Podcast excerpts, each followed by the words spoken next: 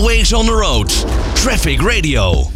Een paar weken geleden belden we al met Tanja Kopal van eh, de VWOV over de stakingen in het streekvervoer. En vanaf maandag zal het streekvervoer opnieuw plat liggen. En dit keer voor vijf dagen. En daarover gaan we opnieuw bellen met Tanja Kopal van de Vereniging Werkgevers Openbaar Vervoer. De VWOV dus. Tanja, een hele goede middag.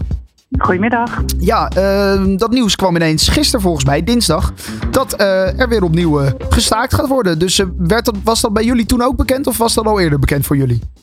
Ehm, nou, de vakbonden hebben naar aanleiding van de, het proces rondom de onderhandelingen een ultimatum gegeven. En dat ja. verliep maandag om 12 uur. Ja. Uh, en uh, als wij niet zouden voldoen aan het ultimatum, dan uh, hebben ze aangegeven dat er gestaakt zou gaan worden. Nou, wij hebben niet voldaan aan het ultimatum.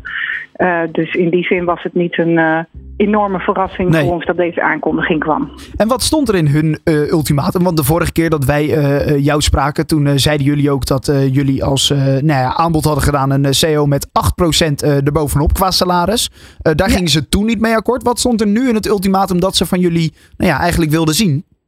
Um, nou, dat zijn uh, twee. Uh, we onderhandelen met twee vakbonden en die hebben ieder een eigen ultimatum gesteld. Ja, dat is de, uh, de, de CNV en de, de FNV, toch? Sorry? De, de CNV en de FNV, toch? Dat klopt inderdaad. FNV en CNV zijn de onderhandelingsparters. Ja. En FNV heeft een looneis in het ultimatum neergelegd van 16,9 procent. Dus voor een CAO van één jaar. Dus zeg maar even een salarisverhoging van 17 procent. En uh, CNV, als ik het goed heb, uh, 14 procent uh, voor 18 maanden. Ja, dat. En dan hebben we daarnaast, in totaal was het ultimatum van het FNV vier kantjes en van het CNV acht kantjes met, met eisen en, en voorstellen gekregen. Ja, wat doen jullie als er zoiets, hoe lezen jullie dat door? Hoe, hoe, ja, hoe gaat zoiets dan nou ja, in zijn werk als er dan zo'n ultimatum komt? Uh, nou ja, dat komt natuurlijk binnen en dan kijk je uh, wat daarin staat. En uh, wat we constateren is dat er een ongelooflijke hoeveelheid ruimte zit tussen wat wij kunnen bieden en hebben aangeboden en wat ja. er in het ultimatum van de beide vakbonden staat. in die zin ook verrassend, omdat we tijdens de onderhandelingsproces al veel dichter bij elkaar zaten. En ja, 17% voor een CAO van één jaar, dat is, ja, dat is gewoon niet realistisch, dat is niet haalbaar. Dat kunnen de bedrijven ook echt niet, uh, uh, niet bolwerken. Nee. En dat weten de vakbonden natuurlijk ook. Dus ja, daar zit ook een wat vreemde, uh, vreemd construct in. Maar ja, dus we zijn heel teleurgesteld over het verloop en over de houding en over hoe het is gegaan. Ja. Hebben jullie nog een tegenultimatum gemaakt?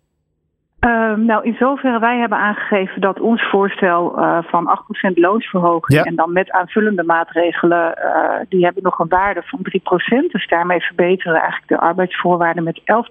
Ja. en wij hebben aangegeven dat de vakbonden daar tot dinsdag 5 uur nog op in konden gaan en dat wij het voorstel daarna van tafel zouden halen. En dat hebben we ook inderdaad gedaan en aan de bonden laten weten. Oké, okay, dus nu is jullie voorstel ook van tafel. Het voorstel wat zij hebben uh, nou ja, voorgesteld, da daar, dat is voor jullie veel te hoog. Ja. Hoe gaat dit dan nu verder? Moeten jullie dan nu weer opnieuw om een tafel gaan zitten en weer helemaal opnieuw beginnen? Ja, met dat ons voorstel van tafel is, betekent dat eigenlijk dat de onderhandelingen inderdaad vanaf nul opnieuw opgestart moeten worden. Um, en ja, daarnaast is het zo dat wij ook in de bedrijven zelf uh, bij onze medewerkers uh, gaan peilen van goh, welke onderwerpen vind jij nou zelf belangrijk? Dat we toch ook in de bedrijven wel veel terug horen dat er collega's zijn die uh, ja, wel degelijk wel uh, blij waren met het voorstel wat er lag vanuit de werkgevers. Uh, we merken ook dat de stakingsbereidheid uh, niet op alle fronten zo hoog of zo groot is als de vakbonden uh, nou ja, graag zouden willen of doen voorkomen. Dus in die zin is onze volgende stap nu om ook zelf in de bedrijven met alle collega's te, te toetsen van ja, wat, wat vind jij nou zelf belangrijk? En dat is dan een, een handvat voor een vervolg. Precies, want die vakbonden houden natuurlijk ook een, een, nou ja, een CO-verhoging van 8% op dit moment tegen. Ja, ze blokkeren echt een enorme stap vooruit in de arbeidsvoorwaarden. En Ja. naast die loonsverhoging lag er ook een eh voorstel voor een generatiepact op tafel. Eh, de- dan werk je 60%, krijg je 80% betaald en bouw je 100% pensioen op.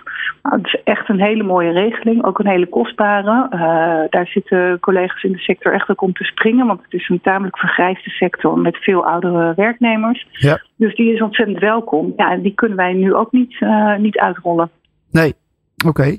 Eh, nu gaan ze dus vanaf eh, volgende week eh, maandag 6 februari staken. En dat voor vijf dagen. Ehm, ja. hoe kijken jullie daarop vooruit? Want dat heeft Eh, natuurlijk veel, ja. veel gevolgen voor de mensen in de buitengebieden. die, die, die nou ja, het, het streekvervoer nodig hebben eh, om naar hun werk te gaan. Ik zelf had bij de vorige staking op donderdag daar geen last van. Ik eh, ben op kamers gaan wonen, dus ik woon in de buurt van mijn werk. Maar op vrijdag wilde ik terug naar mijn ouders. En toen stond ik een uur te wachten eh, in Den Haag op de, op de bus. En toen heb ik uiteindelijk maar een vriend van me gebeld die me heeft opgehaald met de auto. Dus het heeft natuurlijk veel gevolgen voor de mensen in de buitengebieden die afhankelijk zijn van het streekvervoer. Het is natuurlijk volslagen waardeloos voor iedereen die eh, in welk, op welke manier dan ook, waar je ook woont, afhankelijk is van het eh, openbaar vervoer. Dat vakbonden ervoor kiezen om op deze manier eh, reizigers te, te duperen. Zeker met dit loonbod op tafel, ja, dat vinden we echt eh, onverantwoord. En eh, het heeft een direct effect voor de mensen die op een bus rekenen eh, die dan niet rijdt of die niet, niet volledig rijdt. Ja. En wat natuurlijk heel, heel erg vervelend is, is dit schaadt ook het vertrouwen in het openbaar vervoer op de langere termijn. Um, dus je schaadt gewoon ook het imago van de sector. Het is echt uh, ja, een, een, middel en een actie die we vinden we diep betreurenswaardig. Ja, juist na een maar... tijd waarin het openbaar vervoer natuurlijk al even lastig was vanwege de coronamaatregelen. Het was al onpopulair, je moest met een mondkapje op zitten. Uh, het was druk soms misschien op plekken waar je dat natuurlijk eigenlijk niet wilt in zo'n coronatijd. Ja. ja, nou ja, even lastig voor, de, voor het openbaar vervoer is wel bijna een understatement. Het is echt een hele ja. heftige tijd geweest, de coronajaren voor het openbaar vervoer. Op het dieptepunt zijn reizigersaantallen met uh, bijna 90% teruggelopen. Want niemand kwam, ging natuurlijk meer ergens heen, niemand ging, kwam naar buiten. En als je dat deed, werd bijna ontraden om, uh, om met het OV te reizen. Ja. Dus uh, ja, die bedrijven hebben echt wel een heftige periode achter de rug. ja, het, het, het dat je dan zeg maar uh, een looneis neerlegt van 17% in die context, uh, ja, dat is natuurlijk echt wel uh, nou, buitengewoon bijzonder. Ja. En, um, ja, en ook gewoon niet haalbaar. Gaan die vijf dagen volgemaakt worden? Of heb jij de hoop, het vertrouwen dat er in die vijf dagen onderhandeld gaat worden en dat er misschien, wat je ook nog wel eens hoort, dat er dan op dinsdagavond wordt gezegd, nou, dit was de laatste dag, vanaf morgen rijdt alles weer. Heb je daar de hoop op, het vertrouwen op, of is dat te optimistisch?